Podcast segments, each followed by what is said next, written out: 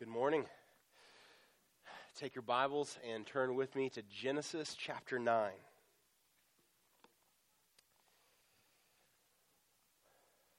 It's really good to see you this morning. And uh, as we jump into Genesis 9, we're continuing on in our series called Beginnings. Uh, and it's called that because we see a lot of beginnings in Genesis. And as we come to our text today, we're seeing the beginning of all of the nations of the earth in the three sons of Noah. And so, as we, uh, as we come to this text, um, we look again at another beginning. Let's read together Genesis 9, starting in verse 18, and we will go to the end of the chapter. The sons of Noah who went forth from the ark were Shem, Ham, and Japheth. Ham was the father of Canaan. These three were the sons of Noah, and from these the people of the whole earth were dispersed. Noah began to be a man of the soil, and he planted a vineyard. He drank of the wine and became drunk, and lay uncovered in his tent. And Ham, the father of Canaan, saw the nakedness of his father, and told his two brothers outside. Then Shem and Japheth took a garment, laid it on both their shoulders, and walked backward and covered the nakedness of their father. Their faces were turned backward, and they did not see their father's nakedness. When Noah awoke from his wine and knew what his youngest son had done to him, he said, Cursed be Canaan. A servant of servants shall he be to his brothers. He also said, Blessed be the Lord, the God of Shem, and let Canaan be his servant. May God enlarge Japheth and let him dwell in the tents of Shem, and let Canaan be his servant. After the flood, Noah lived 350 years. All the days of Noah were 950 years, and he died. Whenever our almost two year old daughter, Selah, was first born, one of the first questions that everyone wanted to know, wanted to ask, is who did she take after?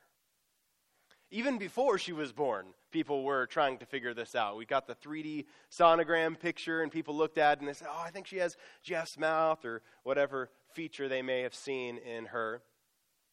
And uh, it's really amazing because uh, as she uh, was born, you know, she, she uh, looked, uh, you know, on different days like one or the other of us, and each stage of life she changes uh, how she, you know, who she looks like. It seems like the more she grows up, uh, and the cuter she gets, the more that people say that she looks like Alyssa. Uh, but like back when she was like a newborn and was in that kind of scrunchy alien looking phase, that's when everyone was like, she kind of looks like Jeff. So anyway, what's she to do?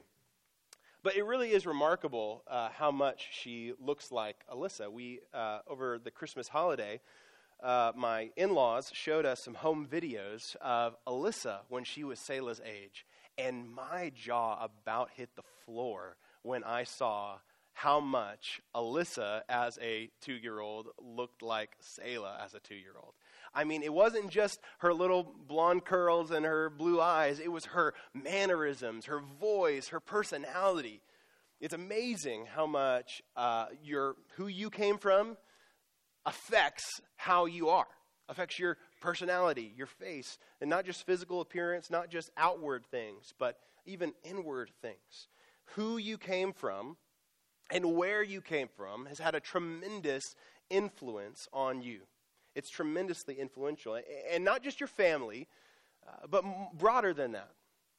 Where you came from has a tremendous amount of humor. Maybe your sense of humor today was, uh, was shaped by the house that you grew up in and the things that were joked about and, uh, and were laughed about. Maybe you're a Cowboys fan today because you grew up in a Cowboys house and this is who we are.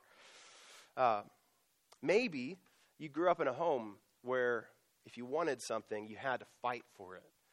And so today you're a fighter because you grew up shaped by this, this uh, culture where you had to fight for something if you were going to have it.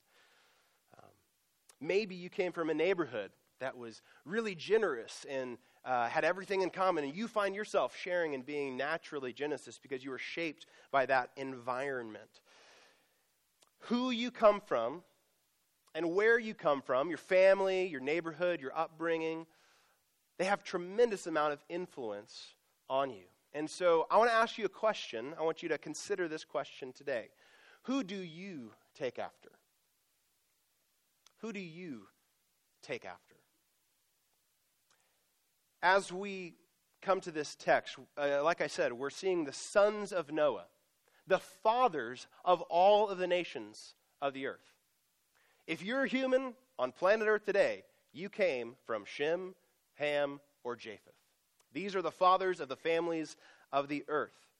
And what we see in this scene is that the events of their lives set a trajectory for the nations that would come for them.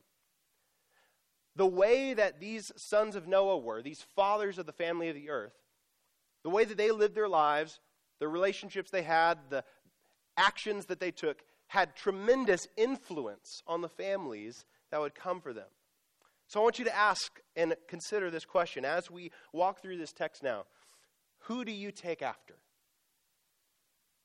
Let's get into the text.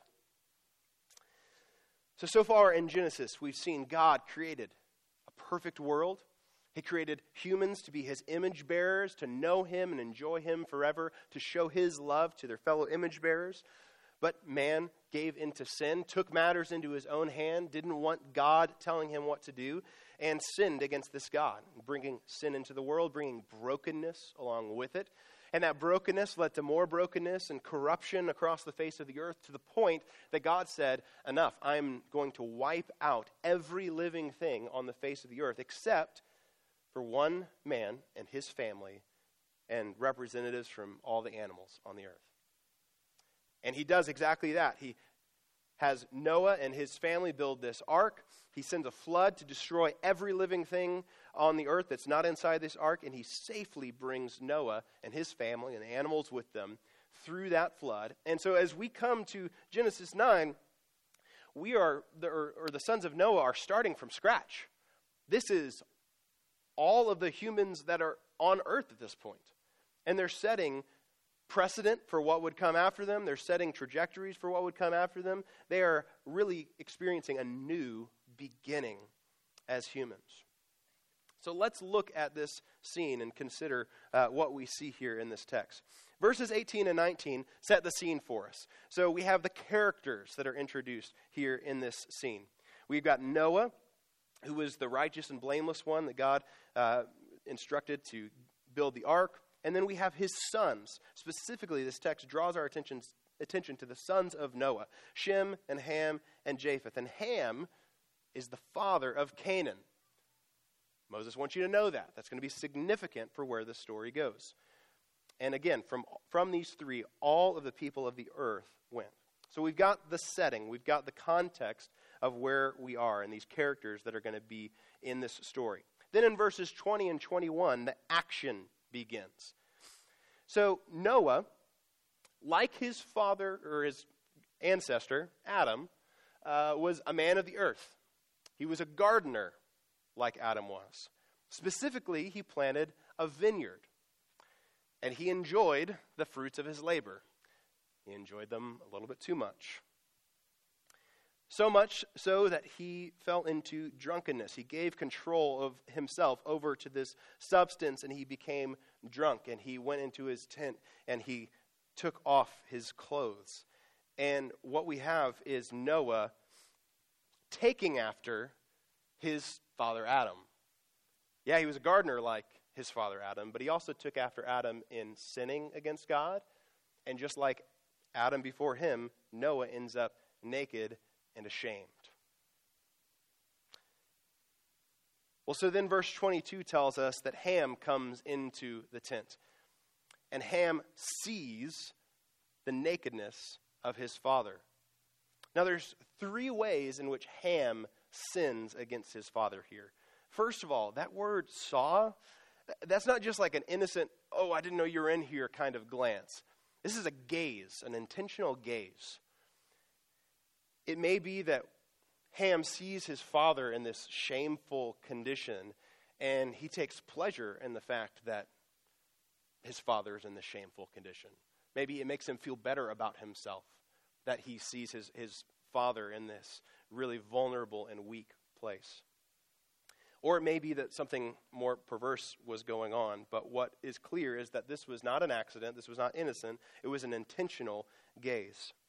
The second thing that is a sin here is that Ham does nothing to improve his father's condition. He shows no compassion on his father who is there in his sh- sin and his shame.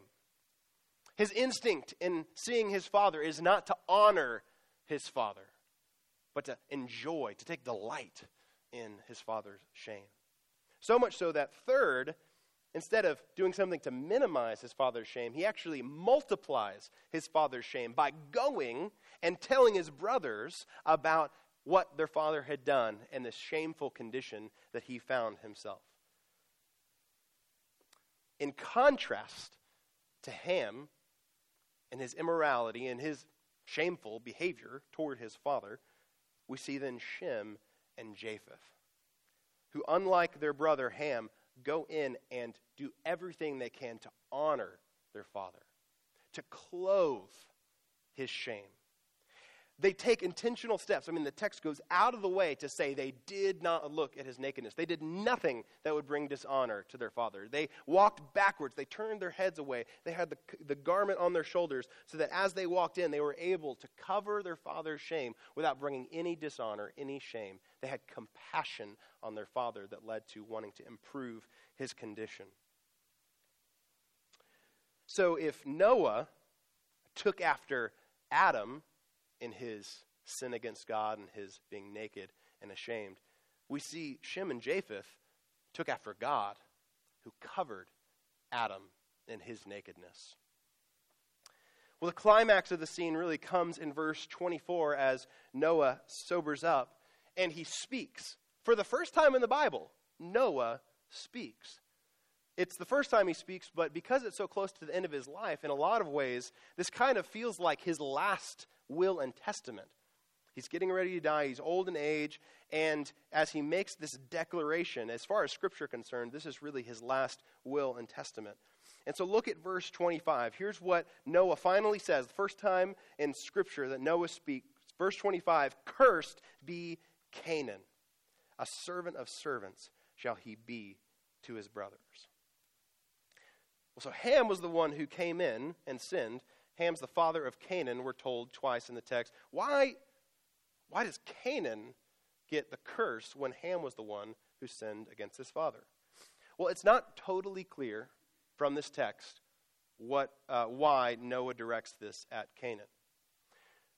But what's very likely is that the reason why Noah said curse to be Canaan is because he saw that Canaan took after his father Ham. Ham had other sons, but Noah singles out Canaan. Twice, also in this text, we're told by Moses Ham was the father of Canaan. He wants to drill that home to us.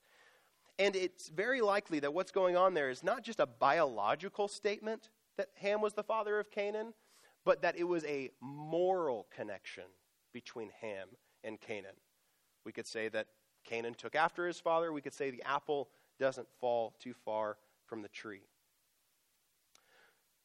What's definitely clear is that the Canaanites, the people who came from Canaan, absolutely took after their ancestor Ham. And so it's very likely that if that's the case, then the Canaanites were also taking after Canaan. In any, in any uh, in any case, Moses, as he's writing this story and in deciding to include this in Genesis, he looked back and he saw the connection. He knew the Canaanites, he knew their behavior, and he saw that Noah was right to pronounce a curse on Canaan because he was looking at the trajectory of where these descendants would go, how these descendants would take after their ancestor. And so, what we need to see here is that what's going on is not a cursing the son for the father's sin, but Noah and Moses are seeing that the legacy of Canaan would be cursed if the behavior continues the behavior of the ancestor. The curse, it's very important that, that we see this in the text and that we see this as Scripture continues. The curse is connected to the sin. The curse is connected to the sin. So then in verse 26, Noah goes on and he says, Blessed be the Lord, or Yahweh, the God of Shem, and let Canaan be his servant. Well, so why does Noah bless Yahweh, not Shem himself? Why does he bless Yahweh? Well, notice that phrase, the God of Shem. That is covenant language. Whenever God made a covenant with Abraham, he said, I will be your God. When God made a covenant with Israel, he said, I will be your God. To be not just a God or the God, but your God was, was covenant language. And so, by blessing Yahweh, Noah was blessing Shem. Shem was blessed through his relationship to Yahweh. And then look at verse 27 as well. Noah goes on also to speak about Japheth. He says, May God enlarge Japheth and let him dwell in the tents of Shem, and let Canaan be his servant. Uh, that word enlarge is actually a play on the name Japheth. Japheth kind of sounds like the same word as enlarge. Noah is calling uh, for Japheth to be prospered by God, to be blessed by God. But notice, uh, whereas Shem was blessed directly through his relationship, his covenant relationship with Yahweh, Japheth would be blessed indirectly through his relationship with Shem. He says, Let him dwell in the tents of Shem. Japheth would receive the blessing of the Lord through, indirectly, through Shem and his relationship to him. Then the story concludes in verses 28 and 29, telling us uh, that Noah lived 350 years after the flood and died at the ripe old age of 950. So, in summary, Noah fell into sin and shame. Ham, the father of Canaan, delights in Noah's shame, but Shem and Japheth show compassion on their father, and they cover his shame. So Noah curses Canaan, but he blesses Shem through his covenant relationship with Yahweh, and he blesses Japheth through Shem.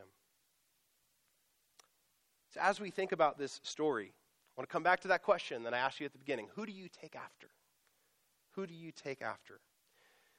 The original audience of this book, Genesis, Israel wandering in the wilderness, getting ready to enter into the promised land. This is a concept that would have been on their minds. This idea of taking after someone, taking after our ancestors. First of all, uh, what probably the connections that would have immediately come to mind for the nation of Israel as they heard this story is a preview of the relationship and some of the things that God told Abraham in Genesis 12. Flip over there just a couple of pages to Genesis chapter 12 and verse 3. And I want you to see some of these connections here.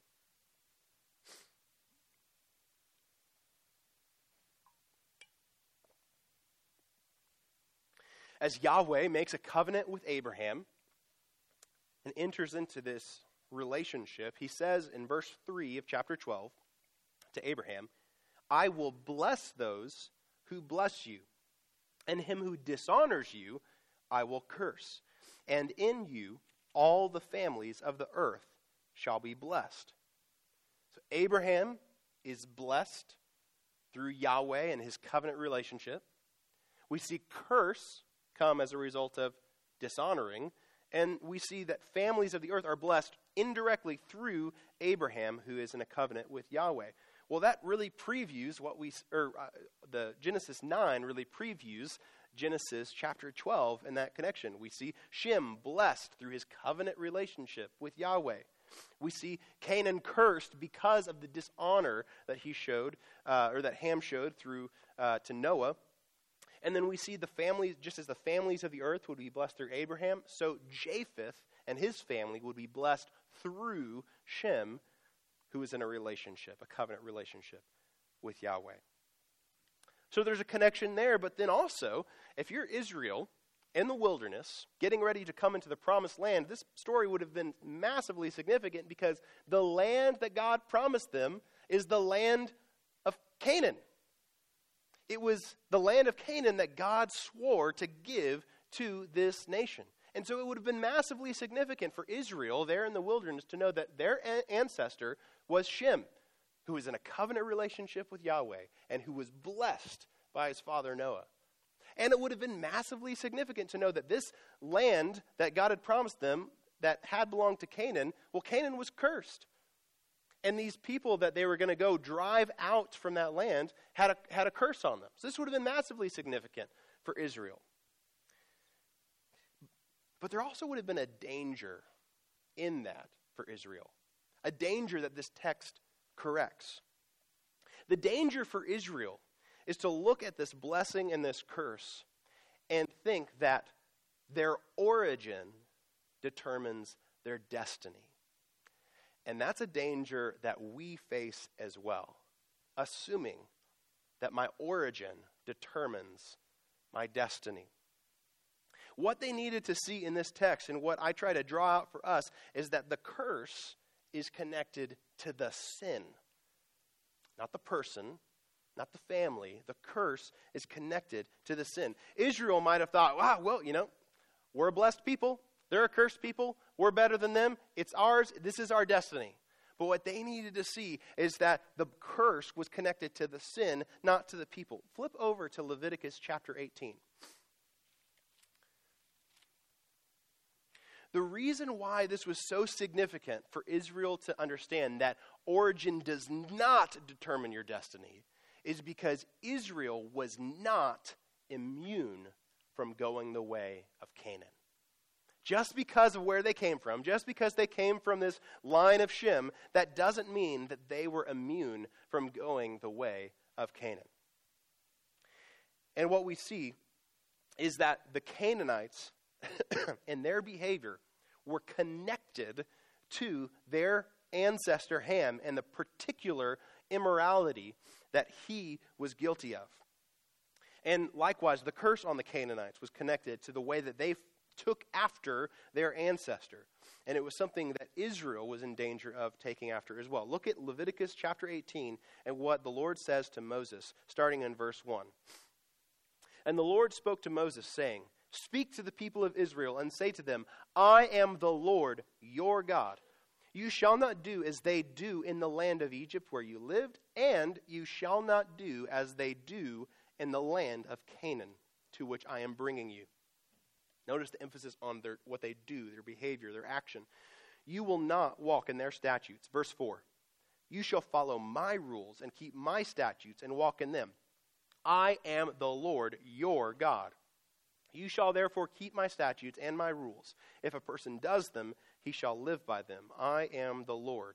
None of you shall approach any one of his close relatives to uncover nakedness. I am the Lord. You shall not uncover the nakedness of your father, which is the nakedness of your mother. She is your mother. You shall not uncover her nakedness. You notice that connection between the exact sin of Ham and the connection between what God is saying the Canaanites were guilty of. Don't do these things that they do in the land, Israel. And then look at what he says in verse, um, in verse 24. Do not make yourselves unclean by any of these things, for by all these things the nations I am driving out before you have become unclean. The Canaanites were cursed because they took after the sin of their father. Not just because who they were, but because they took after the sin of their father. And Israel needed to know if they took after Canaan, their fate would be the same as Canaan's. They were not immune. Look at Leviticus 18 in the uh, verses 26 through 28. But you, Israel, shall keep my statutes and my rules and do none of these abominations, either the native or the stranger who sojourns among you, for the people of the land who were before you did all these abominations, so that the land became unclean. Verse 28 Lest the land vomit you out when you make it unclean, as it vomited out the nation that was before you. This nation that is about to be driven out is driven out because they followed in the footsteps of Ham. And he says to Israel, You are not immune. If you go the way of Canaan, if you take after Canaan, you will be driven out of the land, just like they were. Origin does not determine destiny. And like Israel needed a right view of where they came from and who they came from, we need a right view of who we came from and where we came from. We need to know whether we came from someplace good or someplace bad. Your origin does not determine your destiny. Now, there's two sides to that. Let's say you came from a good family. That's wonderful. And that is tremendously influential on you. But you don't have it made. Israel came from a good family, but that in and of itself didn't determine their destiny. That in and of itself did not mean that they had it made. Maybe you grew up in a great family that where your parents brought you to church and they taught you right from wrong and you had the Bible open every day and you had this great influence that shaped you in a positive way. Maybe your parents knew Jesus and loved Jesus and pointed you to him. Well, you need to know that that doesn't mean that you have it made. Just because your parents knew Jesus, that doesn't mean that you know Jesus. Just because you came from a good family, that doesn't make you that way. It's tremendously influential, but you need to know that you need to be redeemed. You need a redeemer. You need to repent of sin and trust in Jesus for yourself so that you can come to know God in a personal way. Your parents' relationship with Jesus is no substitute for your relationship with Jesus. You need to be redeemed. What if you came from a bad family? What if you came from a, a place that was a negative influence on you? Maybe you never saw godliness modeled before you. Maybe you've never seen an example of how to live right. Maybe your habits and your inclinations, your instincts have been shaped negatively. Maybe you think that you have an uphill climb that's insurmountable and that you're doomed to repeat the sins of your parents. You're doomed because of the place that you came from.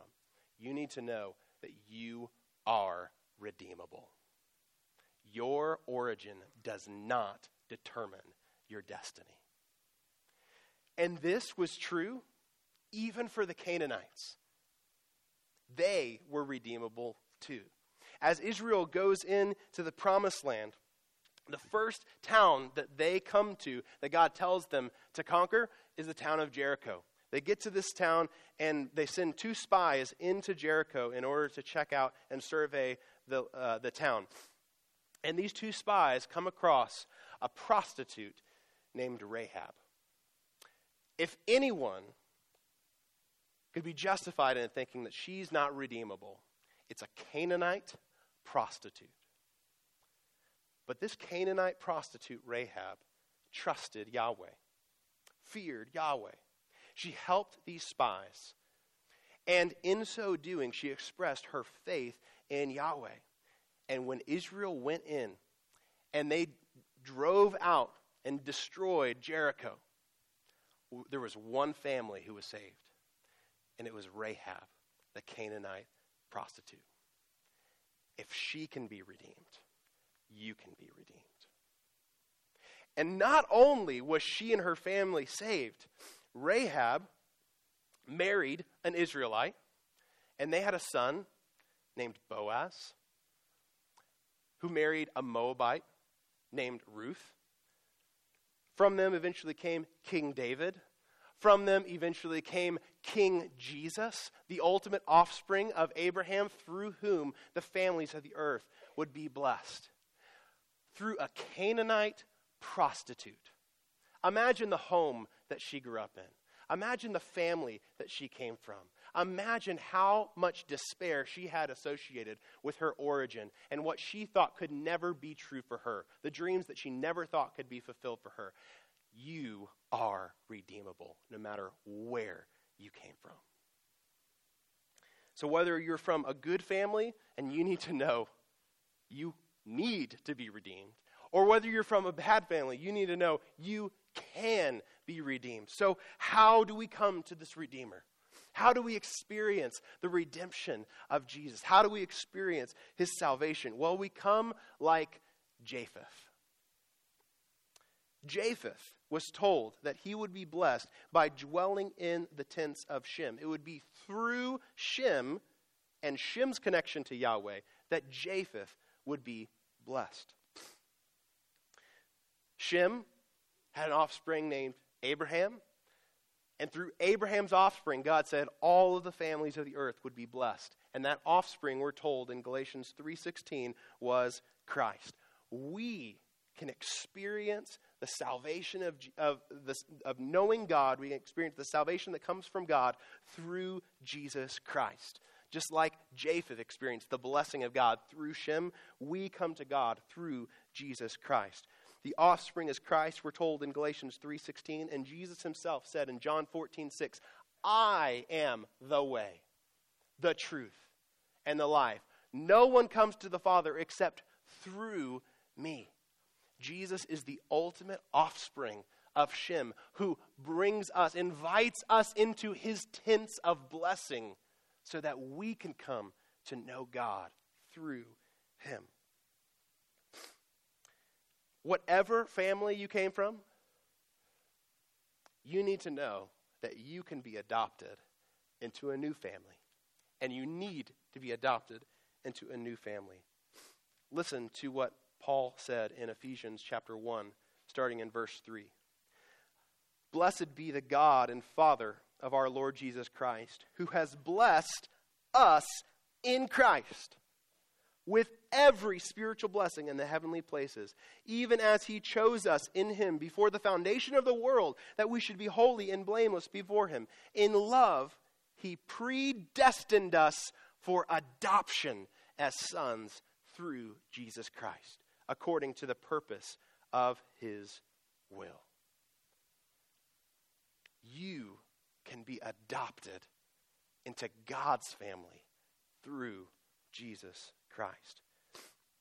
Or Paul writes in Romans 8 and verse 29 For those whom he foreknew, he also predestined to be conformed to the image of his Son, in order that he, Christ, might be the firstborn among many brothers. You can be adopted into God's family through Christ. You can be blessed in his tents if you come to the Father through Jesus the Son. And how did Jesus bless us? How did he bring us into these tents of blessings? How did he make it so that we could come to know God in a personal way? How could he make it so that we could have eternal life? Came to us in our sin, in our shame. He left his place of honor. And he came low to those of us who, like Noah, had sinned and were in a shameful condition, vulnerable, embarrassed, lowly.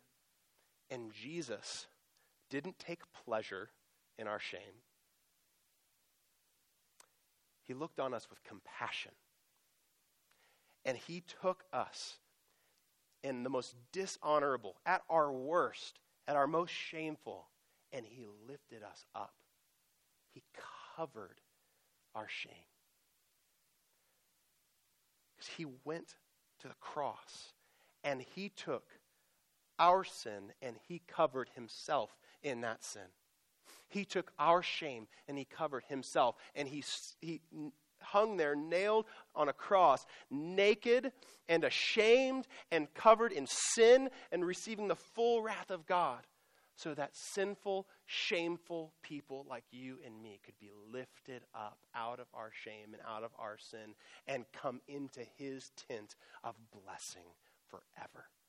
That's how Jesus can redeem you. That's how Jesus can adopt you. He took your place so that you can come with him to his place.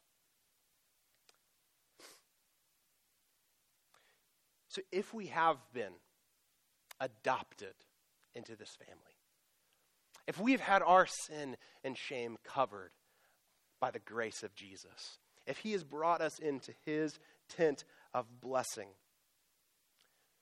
who do you take after?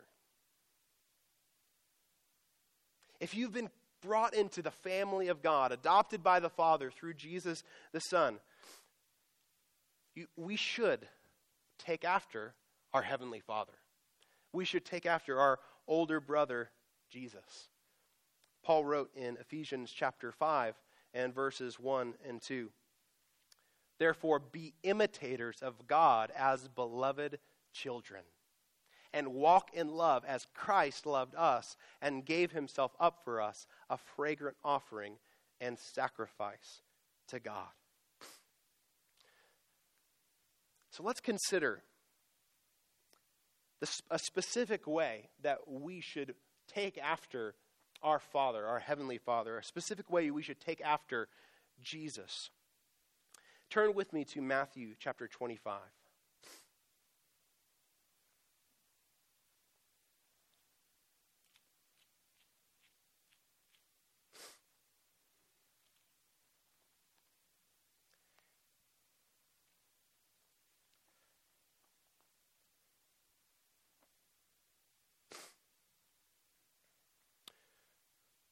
Just read from Ephesians 5.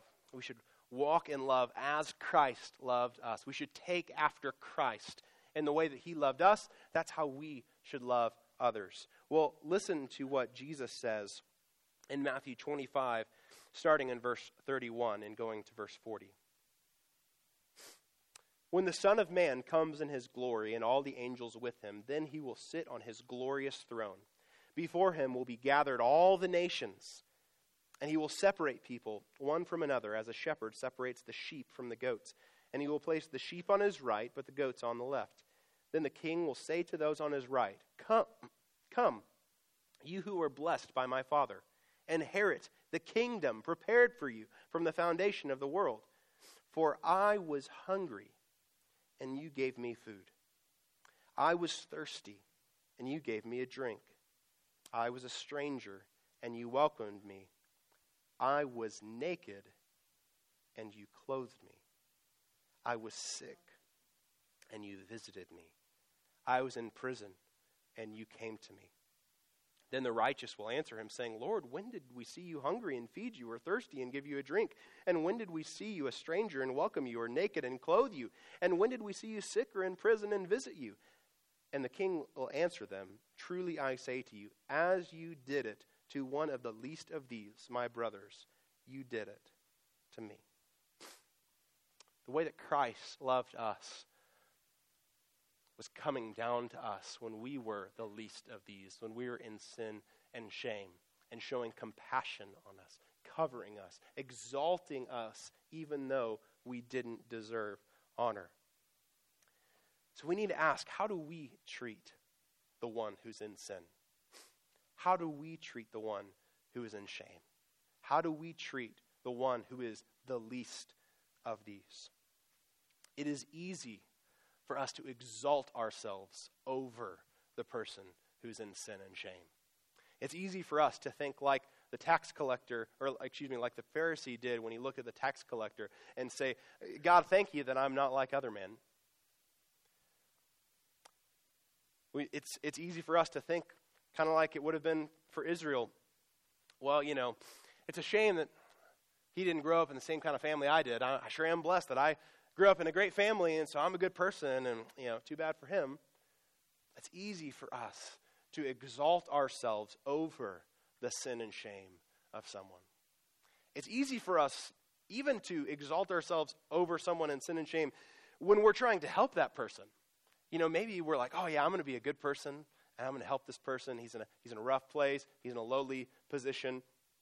And uh, man, I'm so good for doing this.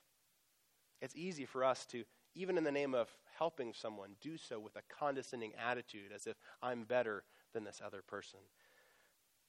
But if we want to take after our older brother Jesus, if we want to take after our Heavenly Father, we will approach the least of these with humility and compassion.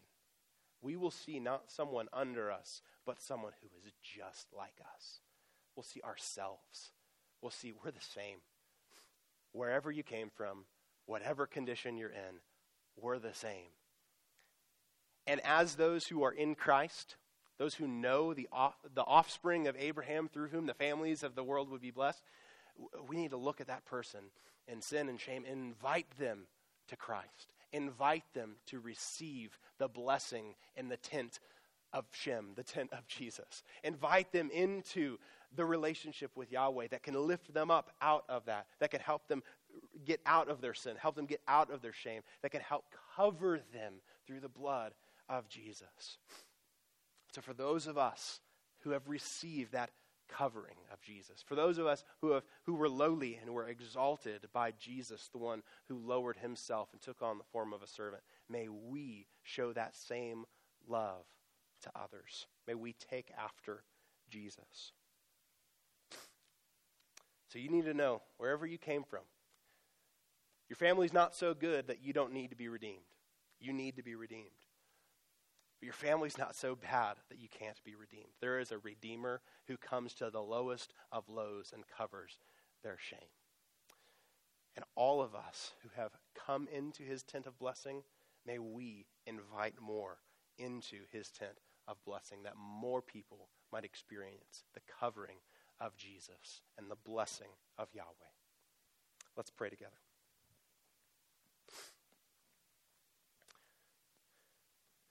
Father, it's an amazing thing that no matter where we came from, no matter what our family, that we can be adopted by you in Christ.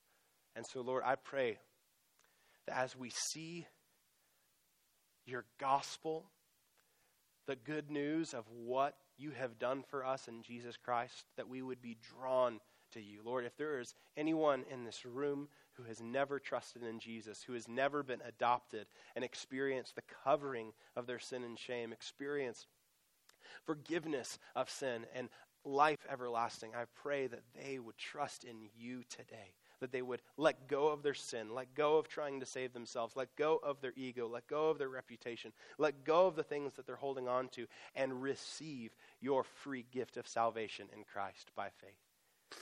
And Lord, I pray for those of us who have been adopted. I pray that, Lord, your word has penetrated our hearts today and that we have been blown away by your love for us. And Lord, I pray that we would walk in love as Christ loved us and gave himself for us. Lord, be honored in our lives. And Lord, as we respond to you in worship now, I pray that we would cherish this gospel that we have just heard. It's in Jesus' name we pray. Amen.